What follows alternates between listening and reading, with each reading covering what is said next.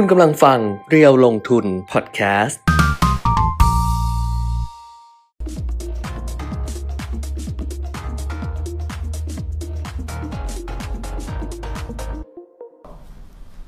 สวัสดีค่ะสวัสดีครับอัปเดตเทรนด์ลงทุนนะคะกับเพจเดียวลงทุนค่ะ วันนี้วันศุกร์ที่ 15 ตุลาคม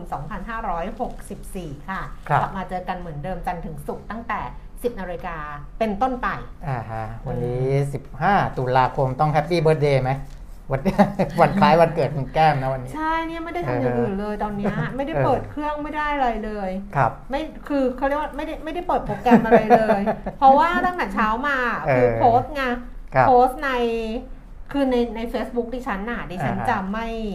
ไม่อะไรนะ ไม่ได้ให้ไม่ได้ให้ใครมามาเออเออ เขาจะมีระบบอะ Facebook เขาจะมีแบบปิดว่า ใช่ไหม ใช่ใช่ก็จะไม่ให้ใครมาโพสต์ในไทม์ไลน์อะเออเพราะฉะนั้นเราก็รู้ไงว่าเออบางคนก็อยากอวยพรอะไรเงี้ย ครับเราก็จะลงรูปเรารูปหนึ่งอ่าแล้วก็อ่าบอกว่าวันนี้มันเกิดเราแล้ว หลังจากนั้นก็จะมีคนคอมเมนต์อยู่ในนั้นอ่ามันก็จะรวมอยู่ที่เดียวกันใช่ลงอยู่ที่เดียวกัน แล้วเออเราก็จะตอบทุกคอมเมนต์ไงเหนื่อยมากนี่แบตจะหมดอะขยันนี่แบบใช่เอใช่อใช่ขยันใช่ตอบ ไม่ให้ต้องรวบเลยทีเดียวร้อยคนแล้วตอบทีนึงเพราะว่าไม่ได้นะไม่ได้ไม่ได้เป็นคนใส่ใจทุกคนเลยอะคือแบบใส่ใจแล้วตอบไม่เหมือนกันด้วยนะเออเวลาตอบอะตอบอ่าแล้ฮะวรู้ว่าคนนี้เป็นแบบนี้อะไรอย่างเงี้ยครับก็จะตอบตอบไม่เหมือนกัน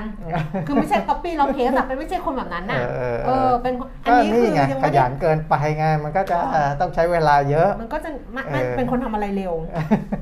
เออใครนี่อย่ามานี่นี่ใครอย่าเนี่ยมามาอวยพรกันวันกิเต็มหมดแล้วดิฉัเนี่ยคุณอะไรคุณบอล ขอให้ทำรายการยาวๆไปนะครับ สุขสันต์วันเกิดนี่คุณสุไม่สุขภาสันต์พวันเกิรดแล้วให้พี่ทำรายการยาวๆ มันจะไม่ใช่หรือเปล่ามันต้องแบบเอออ้าวแล้วนี่เขามีอะไรไหมอะคุที่ณเนี่ยวูดอ๋อเขามีมีเดี๋ยวเดี๋ยวเดี๋ยวเดี๋ยวเดี๋ยวเจมส์พี่ไม่ได้เปิดดูเลยอะ อ๋อเขามีอย่างนี้ด้วยเหรอ ไหนไหนไหนอะนี่ไงเขามีกรอบนี่ไงข้างอ๋อๆอ๋นี่อไงอ๋ออ๋อ นี่นี่เป็นวัฒนาการใหม่ของเราเหรออ๋อค่ะเอออ๋อนี่เขามีเพลงด้วยเขามีเพลงด้วยแต่เราไม่ต้องไม่ถ้าเพลงมันออกในนี้ใช่ไหมก็มันก็ดังตรงนั้นน่ะเออมันก็น่าจะดังอยู่ตรงนั้นนะเออนี่อ่าเย่ปีนี้ก็อายุครบ27 บริบูรณ์ค่ะ เออ27นะค่ะก็อ่าอายุจะไม่ค่อยไปข้างหน้า นะครับค่ะไม่ไม่เออมันอยู่กับที่เลยค่ะอยู่กับที่อยู่มานานแล้วค่ะอนะยู่ครับมานานแล้วก็ขอบคุณนะคะ แล้วก็ขอบคุณจริงๆอะไม่อือฮึไม่ไม่ไม่เกี่ยวกับวันเกิดแล้วก็เกี่ยวกับเกี่ยวกับการสนับสนุนนะฮะคือเกี่ยวกับการสนับสนุนมีหลาย ๆ ท่านที่ไปคอมเมนต์เป็นเพื่อนใน Facebook ไงแล้วก็ครับไปคอมเมนต์บอกว่าเนี่ยตามตั้งแต่เงินทองต้องรู้จนถึงเร็วลงทุนเลยนะอืมบางท่านก็บอกว่าตามคุณก่อนชนกมา 20 ปีแล้วนะแบบเนี้ยอืมเออมันก็แบบมันก็ มันก็เป็นความสุขอะอ่าแต่ตอนนี้รบกวนไปตามซีรีส์เออดิฉันนี่หเป็นนีงานมารีวิวซีรีส์ใช่จะพูดให้ฟังนะเออว่าเมื่อวานนี้นะ ก็มีพี่ที่เคารพรักมาก ๆ ท่านหนึ่งนะอืมก็มาบอกดิฉันว่า อยากจัดสัมมนาหุ้นครับจัดสัมมนาหุ้น เป็นพี่เป็นพี่ช่องทีวีอะอ่าผู้บริหารของอ่าทีวีอะอ่าฮะ ทีวีดิจิตอลอะครับอยากจัดสัมมนาเรื่องหุ้นอืมก็กรุณาโทรมาหาดิฉันอืมบอกว่านึกถึงนึกถึงแบบนึกถึงแก้มเออออยากจะให้ไปเป็นผู้ดำเนินรายการเรื่องหุ้นเรื่องอะไรอย่างเงี้ยดิฉันบอกว่าไงรู้ไหมอ่าว่าหนูหมดความสนใจแล้วอะพี่แบบนี้เลยนะเออเออบอกหนูหมดความสนใจแล้วอะพี่หมดความสนใจเรื่องหุ้นแบบ จะให้อ่าฮะไปนั่งแบบเป็นผู้ดำเนินรายการเอออะเออมันทำไม่ได้แล้วอะอ่าฮะจริง ๆ นะคุณเปียมิตรคือครับ ก็เงินก็อยากได้นะ เอองานก็อยากทำนะ แต่อ่าฮะ ความสนใจอะมันหมด ไม่มีแพชชั่นในเรื่องนั้น ไม่มีแล้วอะ เขาก็เออถามว่าอ้าวแล้วแก้มทำอะไรบอกว่าทำเยอะแยะเลยค่ะ ทำเยอะแยะเลยแต่ว่าแต่ว่า ความสนใจจริง ๆ อะเออคือหนูไปรีวิวซีรีส์เออเขาก็ไม่รู้ เขาก็ตกใจอะเลยบอกว่าเออบอกพี่หนูทำเพจเลยเพจแบบนี้อืมงานมารีวิวซีรีส์แล้วเขียนจริงจังมาก คือเขียนยาวมากเออคือเขียนยาวแบบเขียนยาวๆ อะอ่าฮะเขาก็พี่เขาคงเข้าไปอ่านอะอ่าฮะเขาคงเข้าไปอ่าฮะดูเพราะเห็นเขาไปครับคลิกไลค์อยู่ status หนึ่งอ๋อหรือเรื่องหนึ่งอะไรประมาณเนี้ยเออก็เลยบอกว่าเออความสนใจเรามันเปลี่ยนครับแล้วก็เข้าใจตอนที่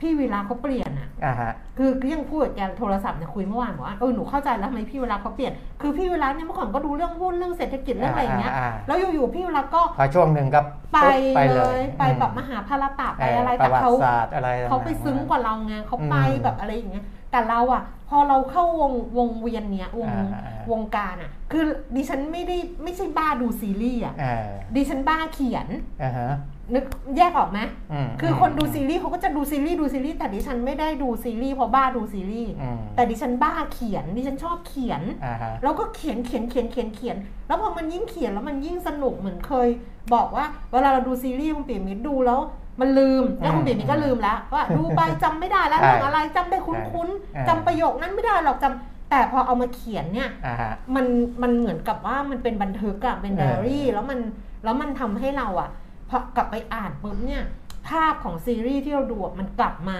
อืมดิฉันก็เลยบอกว่าดิฉันไม่ได้ชอบดูแต่ดิฉันชอบเขียนอ่าฮะแล้วจะเขียนได้มันก็คือต้องดูครับนั่นแหละ ก็เลยบอกว่าหนูไม่เอาแล้ว หนูอืมไปอืมหนูไปทางนี้แล้ว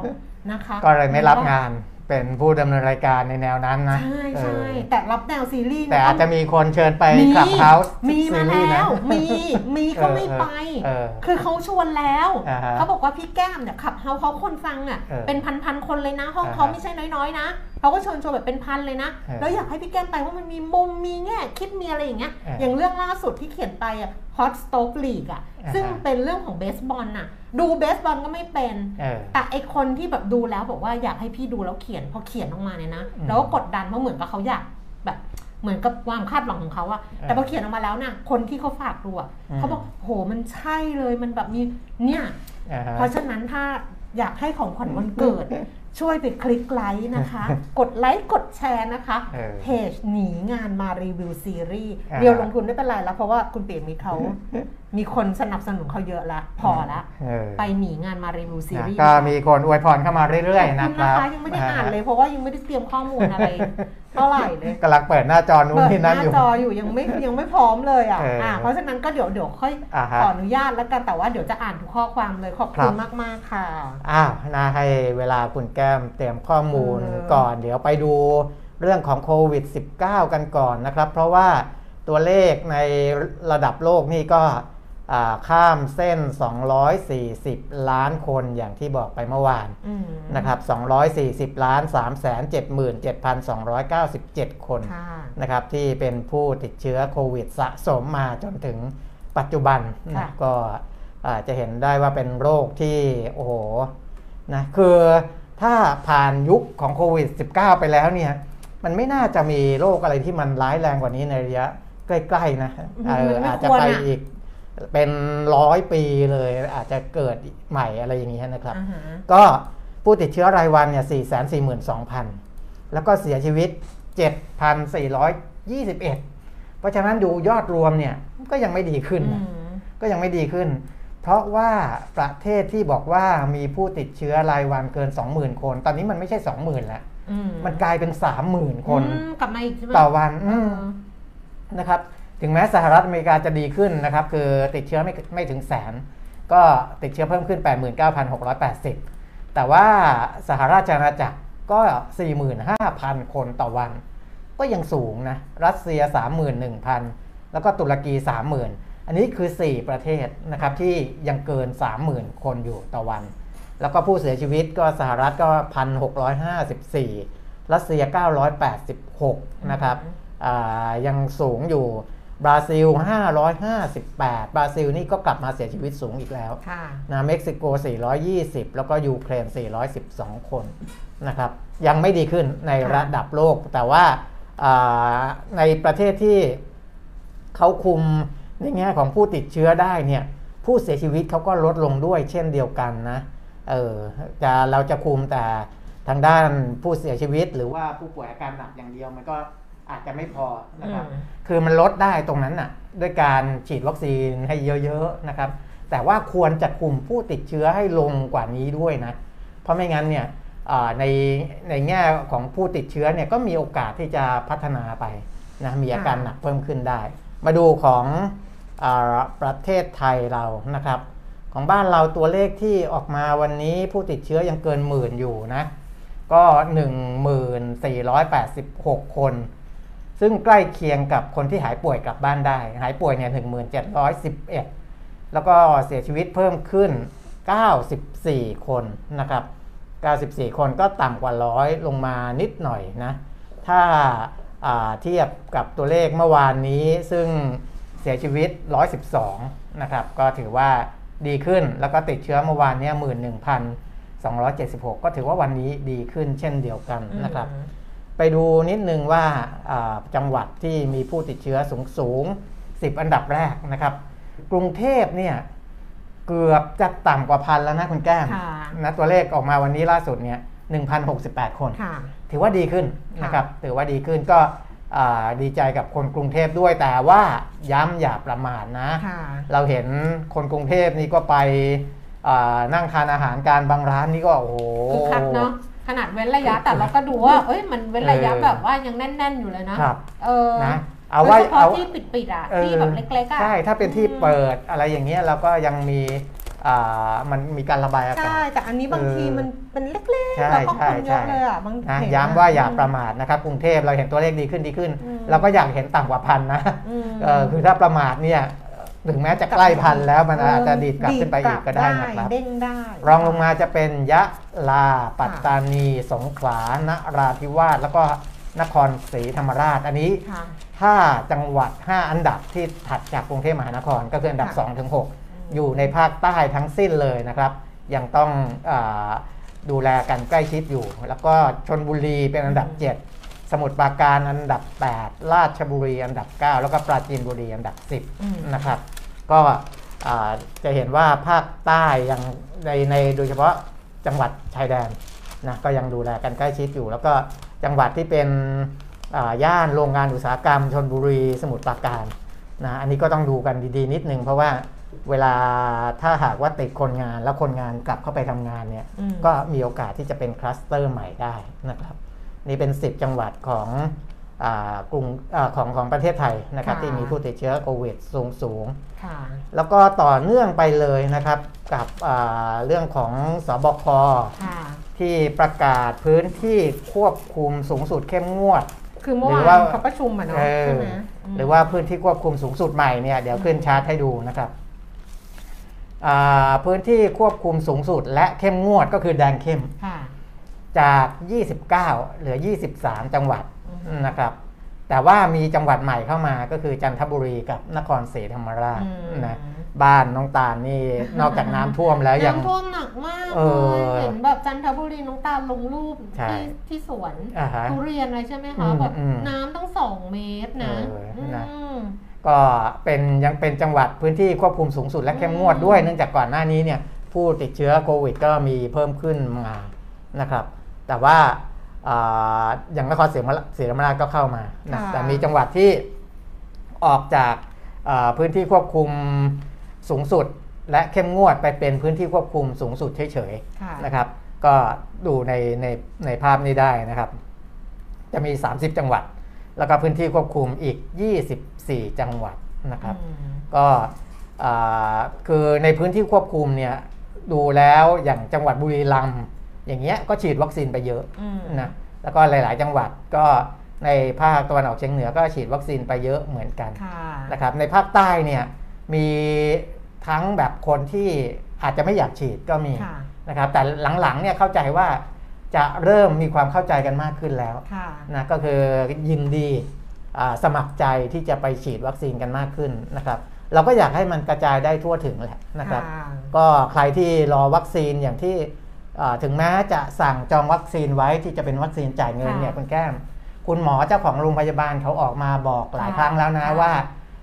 อ่าถ้าคุณมีโอกาสเข้าถึงค่ะวัคซีนของภาครัฐไปฉีดก่อนเลยฉีดก่อนเพราะว่าวัคซีนที่สั่งไว้เนี่ยสามารถเอามาเป็น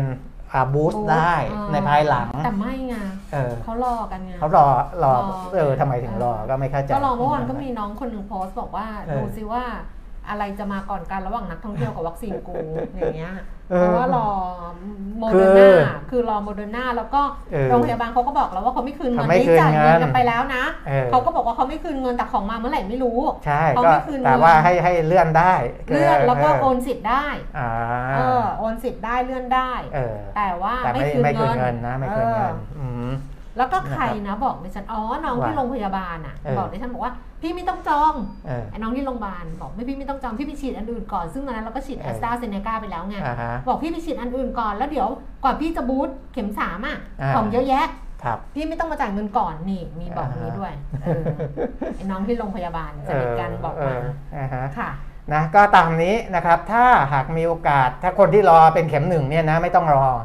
นะครับไม่ต้องรอเออถ้ามีโอกาสที่จะเข้าถึงใช่วัคซีนของภาครัฐฉีดไปก่อนไปก่อนเลยนะแล้วก็เอาเอาโมเดอร์นาไปไว้เป็นเข็ม boost ละกันเข็ม boost นะครับเนาะเอเออออันนี้นุ้งตาลส่งมาบอกว่าตอนนี้ลดแล้วค่ะน้ำลดแล้วนะน้ำที่จันทบุรียินดีลดแล้วแต่ว่าฝนกำลังจะตกอีกแล้วอ๋อใช่กรุงเทพก็ใช่ตกแต่เมื่อวานเมื่อวานก็โกลาหลเลยเออไม่ให้พูดว่าน้ำท่วมผู้ว่าบอกว่าน้ำมากเมื่อวานน้ำมากค่ะ เมื่อวานน้ำมากเอ่อแต่ก่อนหน้าเยนี้ให้พูดว่าน้ำรอระบาย ตอนนี้น้ำมากเอค่ะอนะตอนนี้น้ำมาก น้ำมากเออแต่นี่ละดิฉันว่าสนองนโยบายเลย บอกเออเพื่อนบอกว่าอย่าไปบอกน้ำท่วมน้ำมันมากครับเพื่อนบอกน้ำมากตลอดทางเลยกูกลับบ้านไม่ได้เลยเมื่อวานเนี้ยเออแถวลาดพร้าวแถวอะไรอะค่ะ ทั้งนั้นเลยอ่าอะเอาแล้วที่เสนอเข้าไปในค่ะที่ประชุมศบคก็เรียบร้อยแล้วนะอ่าเคอร์ฟิวยี่อ่าห้าทุ่มถึงตีสามอืมนะครับ อย่างน้อย 15 วันที่คุณแก้มถามว่าเอ๊ะทำไมมันถึงสิ้นสุด15สามเอ็ดอืมคือเขาใช้ว่าอย่างน้อย เพราะว่าอ่าตอนนี้เอาเคอร์ฟิวแบบนี้ก่อนอ่า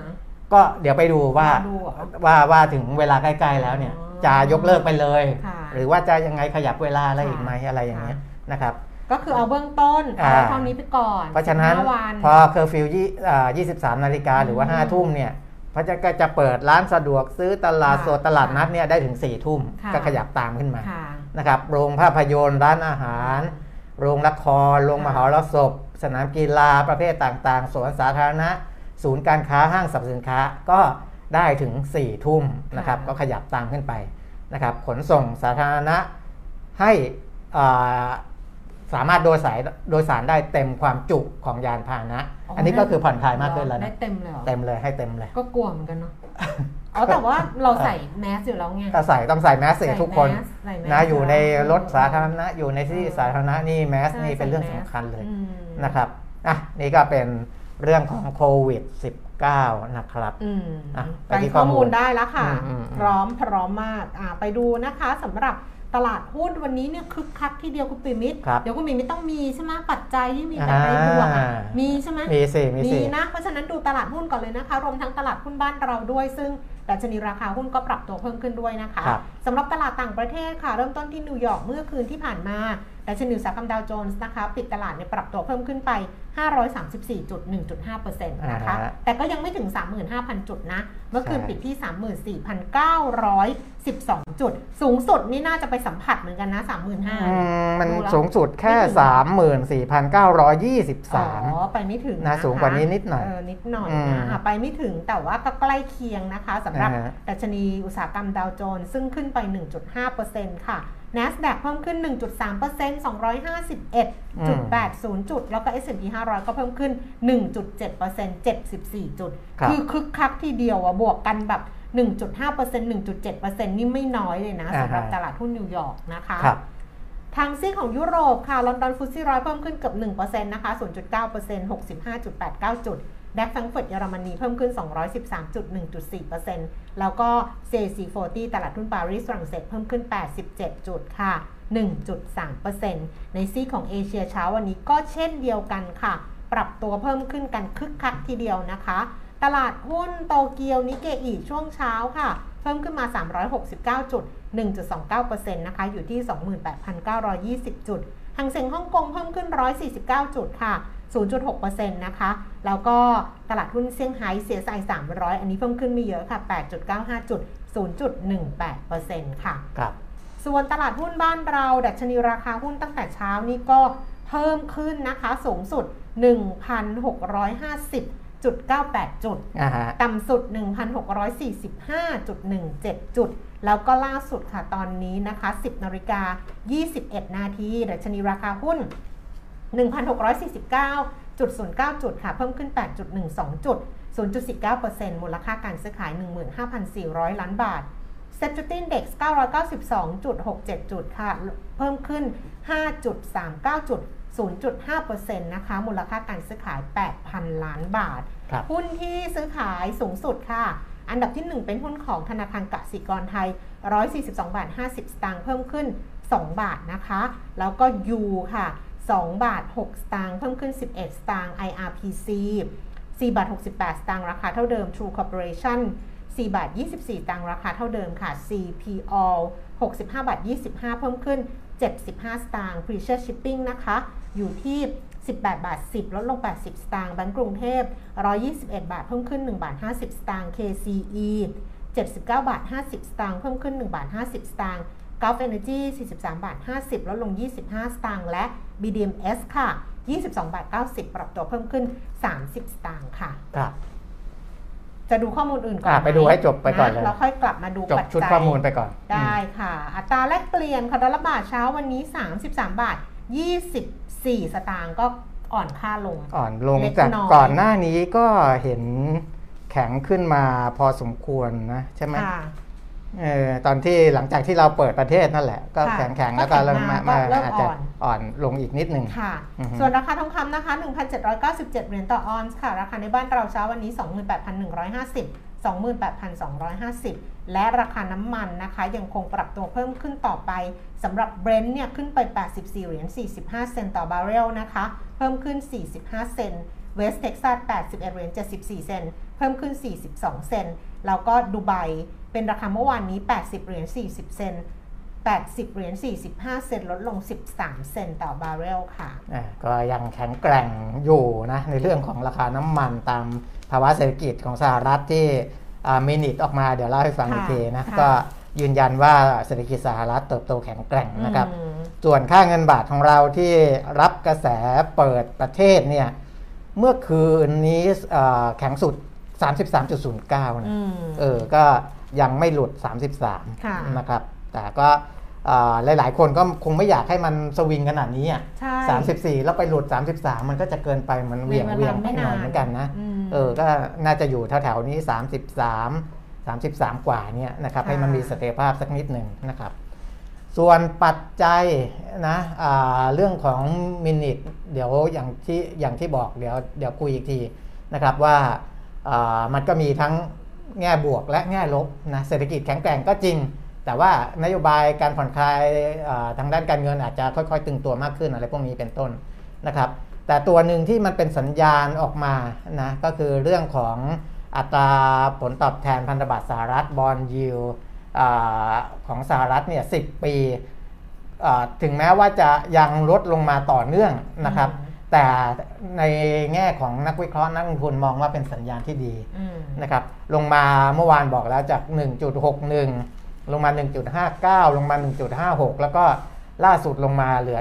1.52เปอร์เซ็นต์อืมนะครับ แต่ 2 ปีเนี่ยเริ่มเอ่อ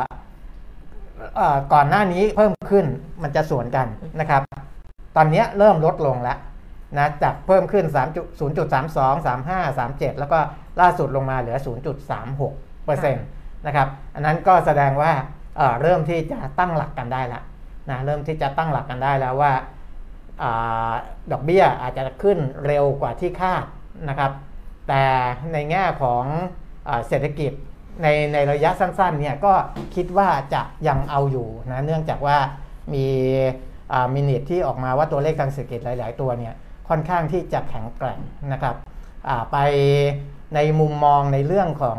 ตลาดโลกพวกนี้ก่อนแล้วกันนะครับว่าอ่าเขามองอย่างไรกันบ้างนะครับมินิทที่ออกมาหรือว่ารายงานการประชุมของ FOMC ที่ออกมานะของอันนี้จะไล่ๆกับของเราเลยอืมจะเห็นว่าเมื่อวานเราพูดถึงมินิทหรือว่ารายงานการประชุมของกนงอันนี้เป็นของ FOMC อ่ายืนยันว่าคณะกรรมการอ่านโยบายการเงินสหรัฐเนี่ย ประเมินว่าเศรษฐกิจสหรัฐฟื้นตัวแข็งแกร่งต่อเนื่องนะแล้วก็มีแนวโน้มที่จะประกาศลด QE อย่างเป็นทางการในการประชุมเดือนพฤศจิกายนค่ะก็คือเดือนหน้านะในเดือนที่ผ่านมาเนี่ยแค่ส่งสัญญาณว่าอ่าจะเริ่มลดในปีนี้ แต่ยังไม่ได้ประกาศอย่างเป็นทางการนะครับ และมีแนวโน้มอันนี้คือนักวิเคราะห์ในระดับโลกด้วย แล้วก็ของศูนย์วิจัยเกษตรกรไทยเขาก็ประเมินไว้ด้วยว่า เดี๋ยวเดือนหน้านี้แหละจะประกาศลดอย่างเป็นทางการนะครับ ค่อยๆ ลดลงมาเดิมเนี่ยซื้อสินทรัพย์ หรือว่าที่เป็นเราเรียกว่ามาตรการซื้อสินทรัพย์ที่เรียกว่า QE เนี่ยเดือนละแสนสองหมื่นล้านดอลลาร์สหรัฐนะครับนักวิเคราะห์ในระดับโลกคาดว่าจะเริ่มลดการซื้อพันธบัตรเดือนละหมื่นล้านดอลลาร์ แล้วก็ลดการซื้อหลักทรัพย์จำนองนะมอร์เกต mortgage back เนี่ย 5,000 ล้านดอลลาร์ต่อเดือน รวมๆแล้วก็คือลดเดือนละ 15,000อืม15,000 ล้านดอลลาร์สหรัฐจะลดทั้งหมดแสนสองเนี่ยก็คือ 8 เดือนอืมนะครับก็จะไปช่วงกลางๆเดือนอากลางๆปีหน้าปีค่ะ2565 ก็จะอ่ามาตรการมาตรการในแง่ของการอ่าซื้อสินทรัพย์นี้ก็จะค่อยๆ ทยอยลดลงไป อันนี้เป็นการคาดการณ์นะ เดี๋ยวรอดูการประชุมในเดือนหน้าอีกทีหนึ่งนะครับ แต่ว่าศูนย์วิจัยหรือว่าห้องค้าของกสิกรไทยก็มองไว้ประมาณนี้นะครับ เพราะที่สามารถที่จะลดมาตรการซื้อสินทรัพย์ได้ เพราะว่าตลาดแรงงานส่งสัญญาณฟื้นตัวตามเป้าหมายที่เฟดได้วางไว้แล้วนะครับเขาก็มีตัวเลขของเขาว่าอ่าแรงงานจะต้องฟื้นตัวเท่าไหร่นะครับ ส่วนอัตราดอกเบี้ยนะคาดว่าจะเริ่มขึ้นในเดือนเริ่มเริ่มขึ้นก็คือจะปรับขึ้นเนี่ย เดือนกันยายนปีหน้าค่ะ2565 อันนี้เร็วกว่าที่คาดนะค่ะคุณแกมเพราะว่าก่อนหน้านี้เนี่ยเราไม่คิดว่าดอกเบี้ยสหรัฐจะขึ้นปี 65 คิดว่าจะไปขึ้นปี 66ค่ะแต่เสียงยังแตกอยู่นะครับ ผมอ่าอ่ารายงานให้ก่อนหน้านี้แล้วว่า เสียงยังแตกอยู่ แต่มีเสียงของกรรมการหลายคนมากขึ้น ที่คิดว่าน่าจะขึ้นได้ปีหน้าค่ะและเดือนที่จะขึ้นก็คือเดือนกันยายนก็เป็นอ่า ช่วงช่วงปลายปลายๆไตรมาสสามของ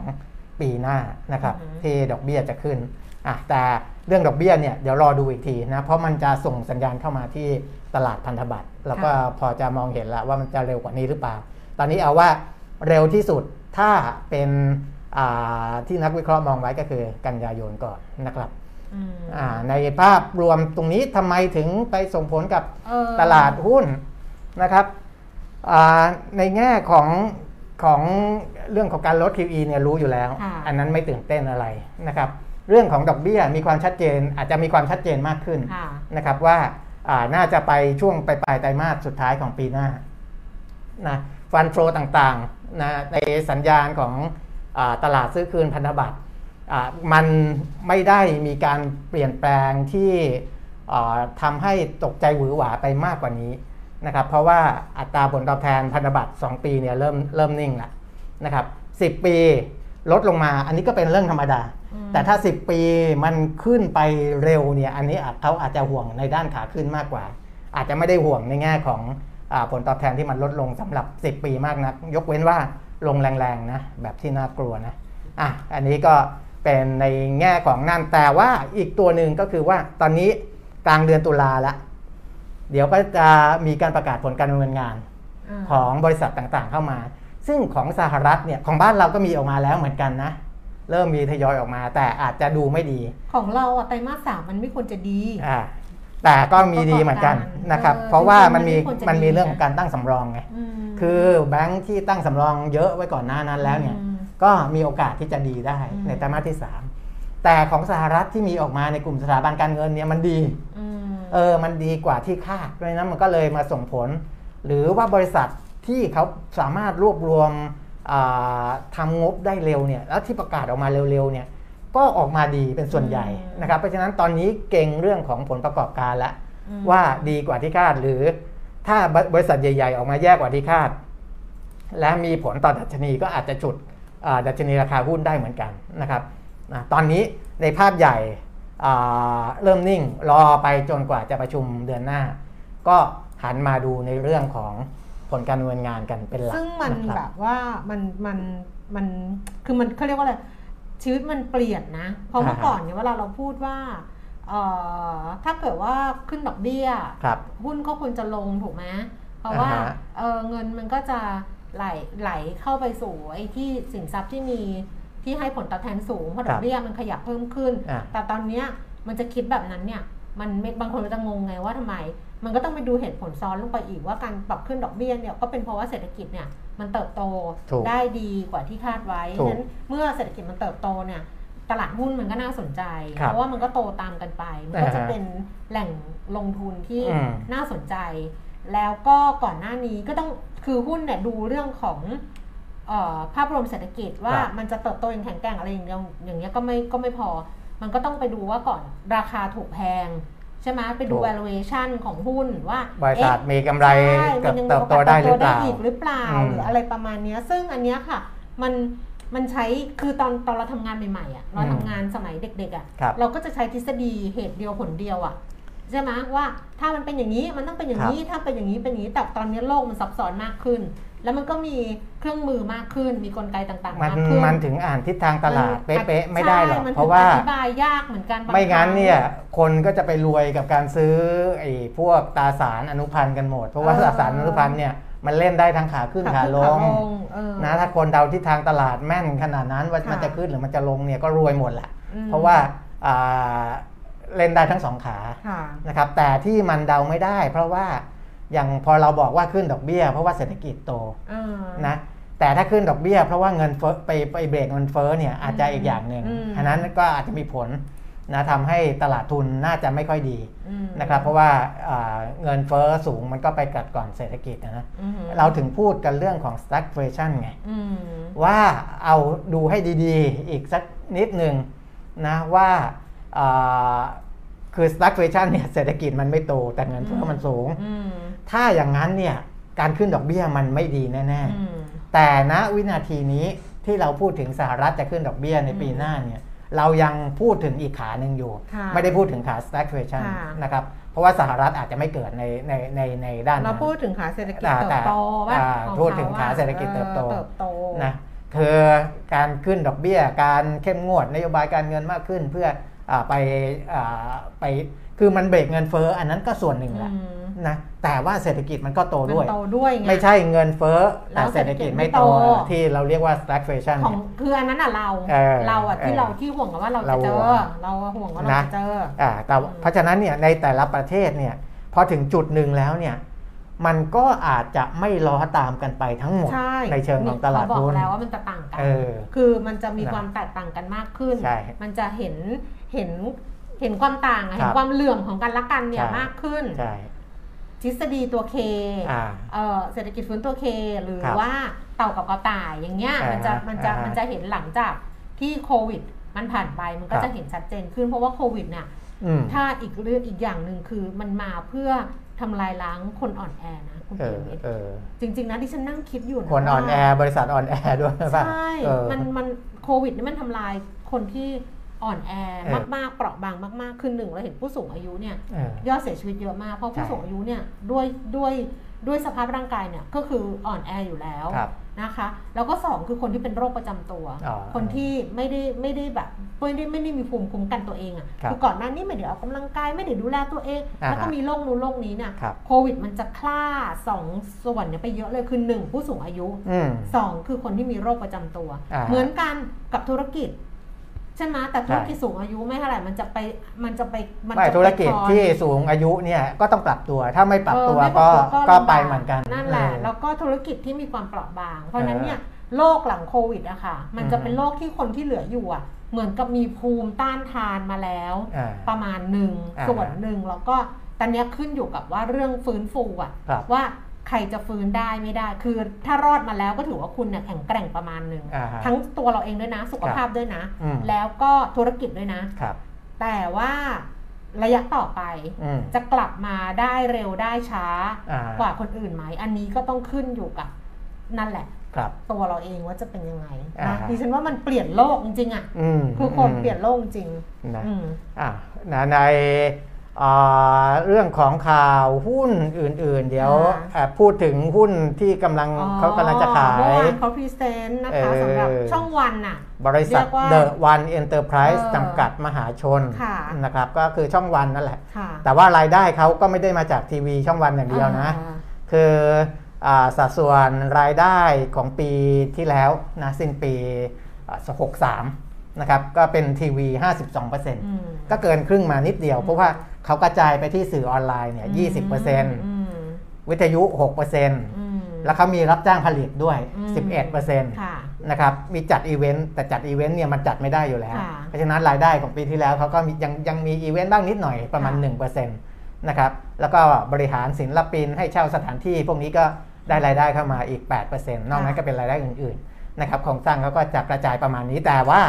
อันนี้ต้องบอกก่อนว่าปีที่แล้วก็คือยุคโควิดนะเดี๋ยวถ้ามันผ่านพ้นจากโควิดสัดส่วนรายได้อะไรต่างๆ มันอาจจะเปลี่ยนไปจากนี้นะครับ ก็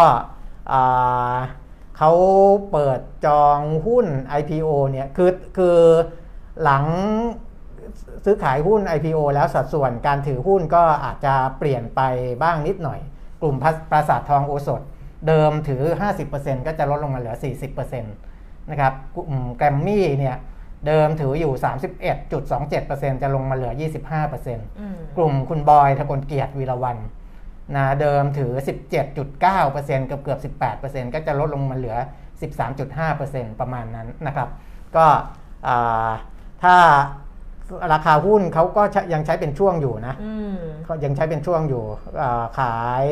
ช่วงเดือนตุลาคมเนี้ยพอขายเสร็จแล้วถึงจะประกาศราคาสุดท้ายเห็นนะครับราคามันถึง 7 บาท 8 บาทอะไรปะอ่าสุเอ่อแวะเจ็ดปะบาทแปดเจ็ดบาทห้าสิบถึงแปดบาทห้าสิบไงเจ็ดบาทห้าสิบถึงแปดบาทห้าเอสิอบแต่ว่าเขาจะมาประกาศราคาสุดท้ายหลังขาย ซึ่งเดาได้เลย ว่า ถ้าหากว่ามีคนจองขายเต็มหมดงั้นก็ราคาสูงสุดยังไงเขาก็ต้องกำหนดเอาราราคาคาสูงสุดสูงสุดเพราะมันจะได้ไม่ไม่ต้องมาไม่เอต้องอทอนไม่ต้องมามามามาคืนกันคืนอะไรกันนะครับอืมก็8บาท50อะตีเป็นอืมราคาง่ายๆนะครับทำใจไว้เลยว่าจ่าย8บาทเอ50อเออเอออมไม่ไม่เราจ่าย8บาท50 อยู่แล้วเอแต่อไม่ได้คืนไงเออเขาไม่ได้อยู่แล้วคืนไงเอออืมนะแต่ว่าผมไม่วิเคราะห์ในเรื่องของราคานะ ก็ดูแต่ว่าในเชิงของผู้บริหารเนี่ยถ้าเป็นธุรกิจทางด้านบันเทิงเนี่ยก็ ต้องดูว่าผู้บริหารเขามีประสบการณ์มีฝีมือไหมซึ่งผมก็ค่อนข้างเชื่อมือคุณบอยทพลเกียรติแหละนะเพราะว่าเป็นประธานเจ้าหน้าที่บริหารเป็น CEO ที่ดูแลอยู่นะครับ ก็แต่อันนี้ก็ขึ้นอยู่กับธุรกิจพวกนี้ก็ขึ้นอยู่กับคนด้วยครีเอทีฟอะไรต่างๆนะครับไปดูราคาอีกทีว่า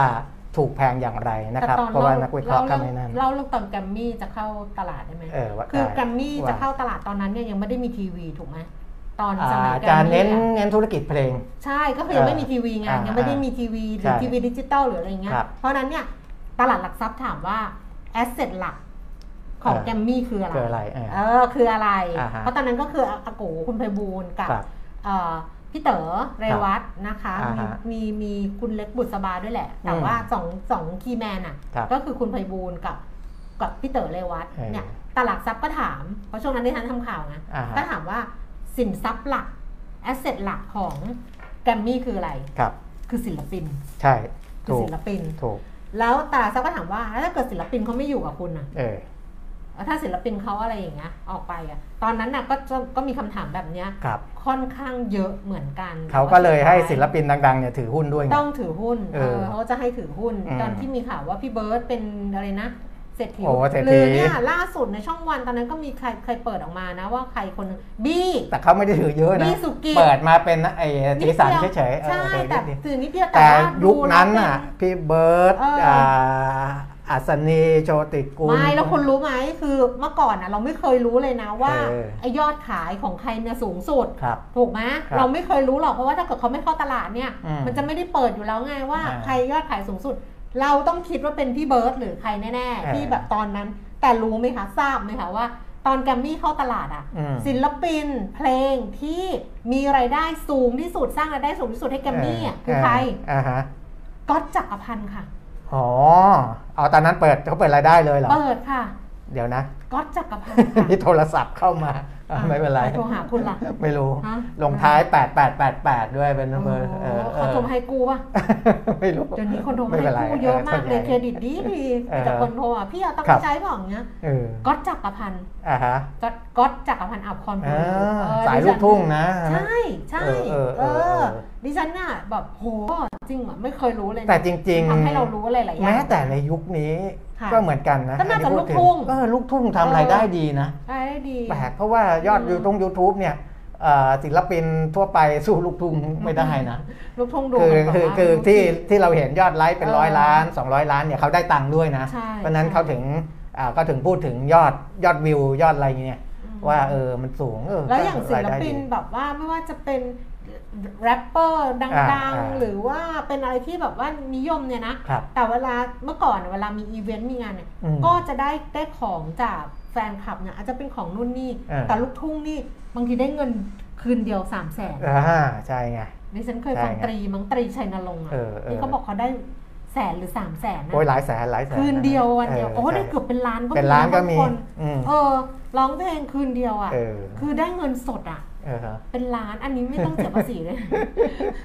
ใช่ป่ะเงินสดไม่ต้องเสียสิไม่ต้องเสียภาเอษีอด้วยนะเราก็แอบแม่แอบยกแอบแอบเก็บไว้ แม่ยกเอามาคล้องอะสัมภากรก็ไม่รู้เลยเออไม่ได้จ่ายอันเนี้ยเอออ้าว ได้เป็นล้านนะเลยนะ อันนี้ก็เป็นธุรกิจทางด้านบันเทิง หัดร้องเพลงลูกทุ่งกันนะ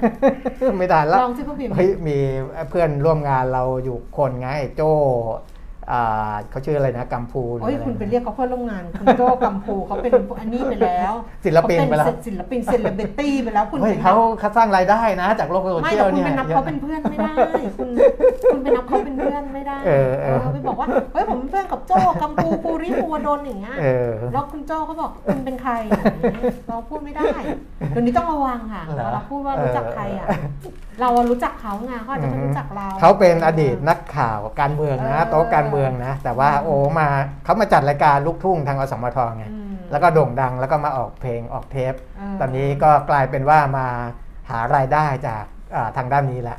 นะทันไหมทันไหม ไม่ทันแล้วไม่ทันเหรอ เออไม่ทันแล้วร้องเพลงชายเมืองสิงห์อะไรอย่างงี้พอไหว แต่ก็ไม่มีใครฟังแล้วไง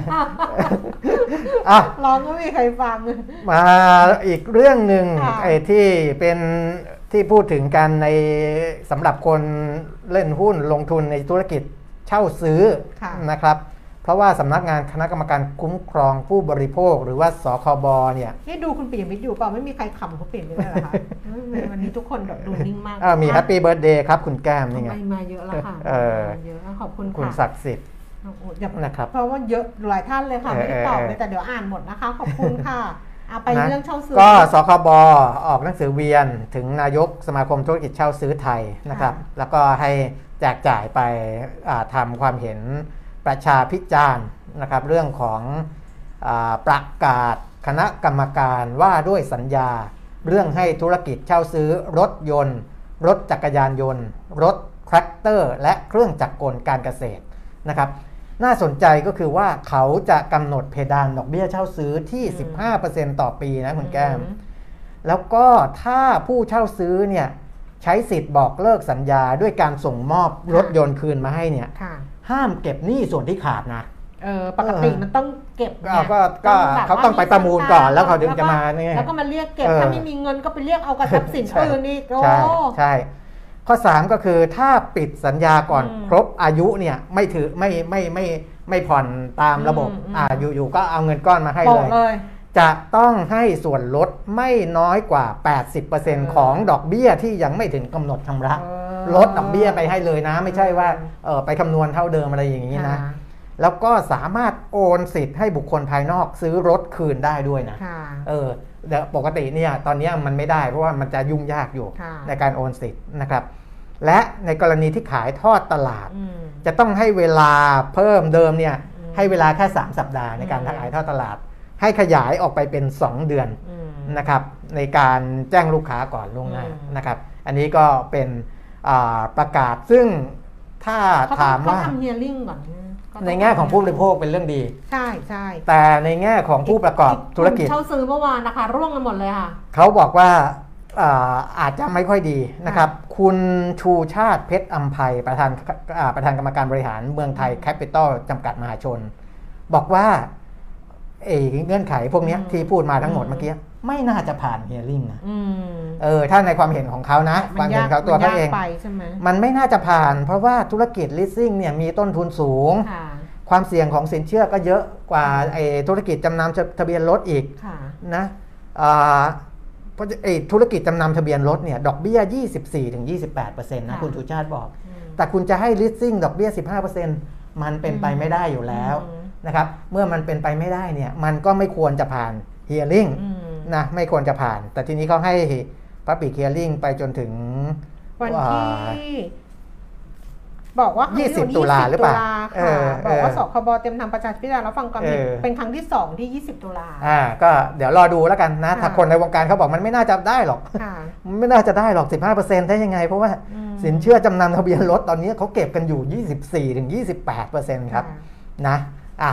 ก็แต่เล่าให้ฟังนะครับ ถ้าออกมาก็เป็นเรื่องดีสำหรับผู้บริโภค แต่ว่าราคาแต่ว่าหุ้นนะคะ อย่างเมื่อวานเนี่ยวันนี้เออไม่ได้ดูนะ ราคาหุ้นที่เออเกี่ยวข้องก็คือหุ้น next capital เนี่ยนะครับก็ร่วงอามานะ leasing ก็ร่วงเออ S11 ซึ่งเป็นอันเนี้ยสามบริษัทเนี้ยเออเช่าเป็นซื้อธุรกิจด้วยเช่าซื้อรถจักรยานยนต์เอนะอเออร่วงหมดเลยเออร่วงหมดเลยนะนะครัคะบอ้าวอะมีอีกนิดนึงนะคะอ่าในคุณปิ่มไม่มีแล้วใช่ไหมครับ ปิดท้ายนะคะ เพราะว่าเป็นข่าววันนี้ค่ะเออเออ15 ตุลาคมแบงก์ชาติออกประกาศ เตือนประชาชนให้ระมัดระวังการชักชวน ให้ลงทุนซื้อขายเงินตราต่างประเทศ หรือเก่งกำไรอัตราแลกเปลี่ยน forex ที่ให้ผลตอบแทนสูงครับเป็นข่าวแบงก์ชาติฉบับที่ 74ทับ2564 ประกาศณวันนี้ 15 ตุลาคม นางอลิสามหาสันทนะอือหือผู้ช่วยผู้ว่าการสายตลาดการเงินธนาคารแห่งประเทศไทยชี้แจงว่า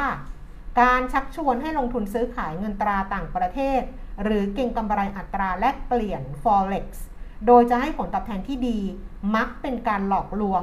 และมีลักษณะคล้ายแชร์ลูกโซ่อืมที่ไม่มีการทำธุรกรรมเงินตราต่างประเทศจริงครับจึงขอให้ประชาชนระมัดระวัง อย่าหลงเชื่อการเชิญชวนให้ลงทุนในลักษณะดังกล่าว เพราะนอกจากธุรกิจดังกล่าวจะผิดกฎหมายแล้ว ประชาชนยังมีความเสี่ยงที่จะไม่ได้รับเงินคืนอีกด้วย ธนาคารแห่งประเทศไทยนะคะ ขอชี้แจงเพิ่มเติมว่า 1. ตามพระราชบัญญัติควบคุมการแลกเปลี่ยนเงิน การทำธุรกรรมเงินตราต่างประเทศ ประชาชนจะต้องทำธุรกิจที่จะต้องทำกับธุรกิจที่ได้รับอนุญาต จากรัฐมนตรีว่าการกระทรวงการคลังเท่านั้นครับและปัจจุบันยังไม่เคยให้ใบอนุญาตแก่บุคคล หรือนิติบุคคลที่ไม่ใช่ธนาคารพาณิชย์ หรือบริษัทหลักทรัพย์ ในการซื้อขายหรือแลกเปลี่ยนเงินตราต่างประเทศเพื่อการลงทุนแต่อย่างใดครับนั้นบริษัทกขอคองจชชชอะไรเนี่ยอือหือที่เอามาให้ดูว่าจดทะเบียนกับกระทรวงพาณิชย์แล้ว ไม่ใช่เออถ้าได้รับอนุญาตจะต้องได้รับอนุญาตจากรัฐมนตรีว่าการกระทรวงการคลังเท่านั้นครับและที่ผ่านมาไม่เคยให้ใบอนุญาตอืมกับบุคคลหรือนิติบุคคลที่ไม่ใช่ธนาคารพาณิชย์ หรือบริษัทหลักทรัพย์ครับนะเพราะฉะนั้นไม่เขาไม่เออต้องถ้าเป็นระวังะบริษัท x x x x เนี่ยไม่ใช่ละไม่ใช่แล้วเขาไม่ใช่ชอบละเอามาให้ดูว่าจดทะเบียนกับกระทรวงพาณิชย์เออใครก็จดได้กระทรจวงดพาได้ณิชย์หมอะดใช่จดได้หมดแต่จดต้องจดอะไรไงมันไปจดอย่างอื่นใช่จดอะไรเออมันเออไม่ใช่ไงครับสอง การประกอบธุรกิจหรือมีส่วนร่วมกับการประกอบธุรกิจที่เกี่ยวข้องกับ forex ในประเทศไทย โดยไม่ได้รับอนุญาต เช่น การให้บริการรับส่งเงินเพื่อให้ประชาชนทำธุรกรรม หรือเพื่อชำระเงินในธุรกรรม forex บนเว็บไซต์ ทั้งในและต่างประเทศมีความผิดตามอืมพรบควบคุมการแลกเปลี่ยนเงินครับคือเดี๋ยวนี้ไม่ได้โดยตรงนะคุณเบมิตรอืมแต่มันไปมีอะไร ลองเข้าไปอีกอย่าง ใช่ พวกบางทีได้ใบอนุญาตแบบแบบแบบคริปโตอะ แต่ว่าหรืออะไรที่มันแปลกๆอะ อ่าคือแบบดิฉันไม่รู้จะอธิบายยังไงอะแต่คริปโตเคอเรนซีเขาก็มีเออ ของเขาไงถ้าผิดถูกต้องก็มีของเขาไงแต่เออไอ้ที่แบบเอาไปซ้อนอย่างเงี้ยเออมันก็มีไงเออสามบุคคลที่โฆษณาหรือเชิญชวนให้ประชาชนเข้ามาซื้อขายเงินตราต่างประเทศ หรือ forex กับตน โดยไม่ได้รับอนุญาตอาจมีความผิดตามกฎหมายว่าด้วยการกู้ยืมเงินที่เป็นการช่อโกงประชาชนอืมเพราะจริงๆฉะนั้นจริง ๆ ไม่ต้องใช้คำว่าอาจก็ได้นะ มันผิด มันผิด มันก็ควรจะหาอะไรมาเล่นงานได้ล่ะ เออ เขาอาจจะไม่สะดวกหาอะไรมาเล่นงาน ยังใช้คำว่าอาจอยู่อะ เออ เขาอาจจะไม่สะดวกหาอะไรมาเล่นงาน เอออะเพราะว่า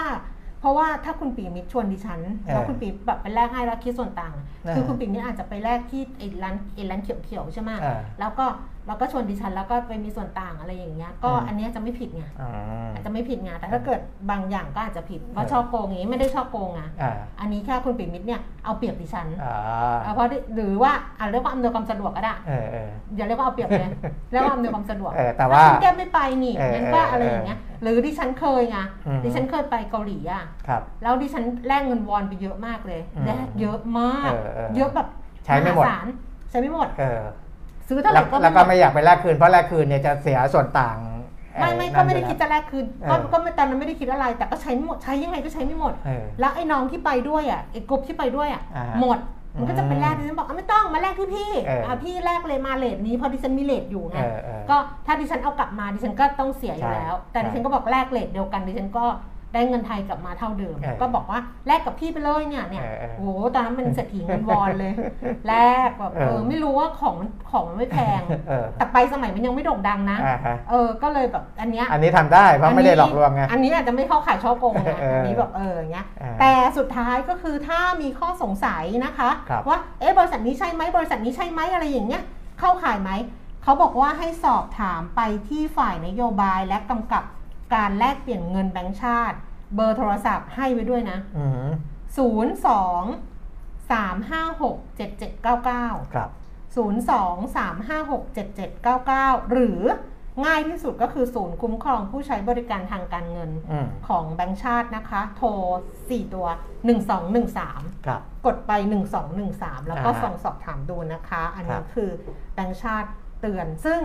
พูดปากฉีกเลยอะ่ะเออ พูดมาเยอะมากอีน้องที่สนิทคนหนึ่งอะมีอยู่คนหนึ่งชอบส่งไลน์มา อ่าฮะ ส่งไลน์มาในกรุ๊ปแล้วก็ส่งไลน์มาหาเราครัอะ่ะบดิฉันไม่ตอบนะเดี๋ยวนี้ให้คุณเปรมมิตรตอบ เออ คืออีนี่ถามซ้ำๆ เรื่องเดิม เคยพูดไปแล้วว่า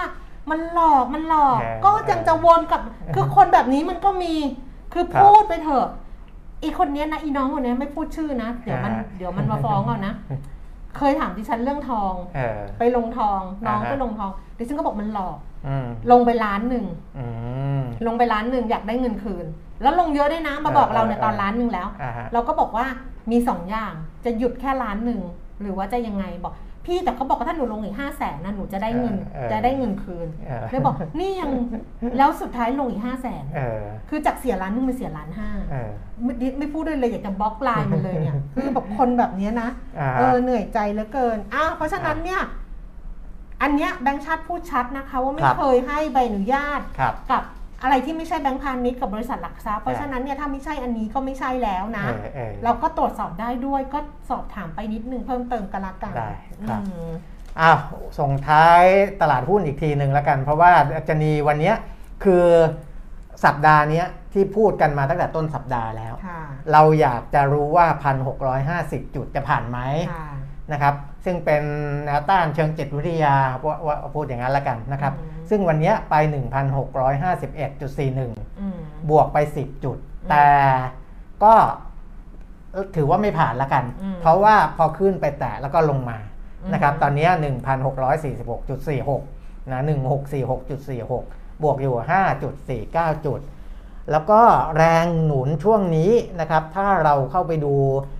ในเรื่องของการซื้อขายของนักลงทุนกลุ่มต่างๆเนี่ยคุณแก้มอือหือตอนนี้นักลงทุนต่างชาติเขาอ่าเข้ามาซื้ออาหุ้นตัวใหญ่ๆเนี่ยค่อนข้างเยอะอืมนะอาจจะเป็นเพราะเขาเห็นว่าเราฉีดวัคซีนได้เยอะแล้วจะมีการเปิดประเทศ หรืออะไรประมาณนี้หรือเปล่านะครับอ่าเพราะว่าต่างชาติเนี่ยอย่างเมื่อวานนี้เนี่ยต่างชาติซื้อ 1,152 ล้าน บาทซื้อสุทธินะอืมรวมๆแล้วตั้งแต่วันที่ 1 ถึง 14 ตุลาคมเนี่ยซื้อสุทธิ1569 หรือ 1570 ล้านบาทแล้วอืมนะครับแต่เป็นที่น่าสังเกตว่ากองทุนเนี่ยขายอ่าสุทธิมาอย่างเมื่อวานขายสุทธิ 2,300 ล้าน ตั้งแต่ต้นเดือนขายสุทธิ 4,900 ล้านนะครับเพ ราะฉะนั้นเนี่ยยังมีความเห็นที่แตกต่างกันอยู่อืมระหว่างนักลงทุนต่างชาติกับนักลงทุนรายใหญ่ของไทยที่เป็นกองทุนนะต้องบอกอย่างนี้ก่อนนะครับ ถ้าหากต่างชาติเปลี่ยนทิศทางอ่าคิดใหม่ทำใหม่แทนที่จะซื้อกลายเป็นขาย แล้วก็กองทุนยังไม่กลับมาซื้อเนี่ยอันนั้นน่ะมันจะมีผลทำให้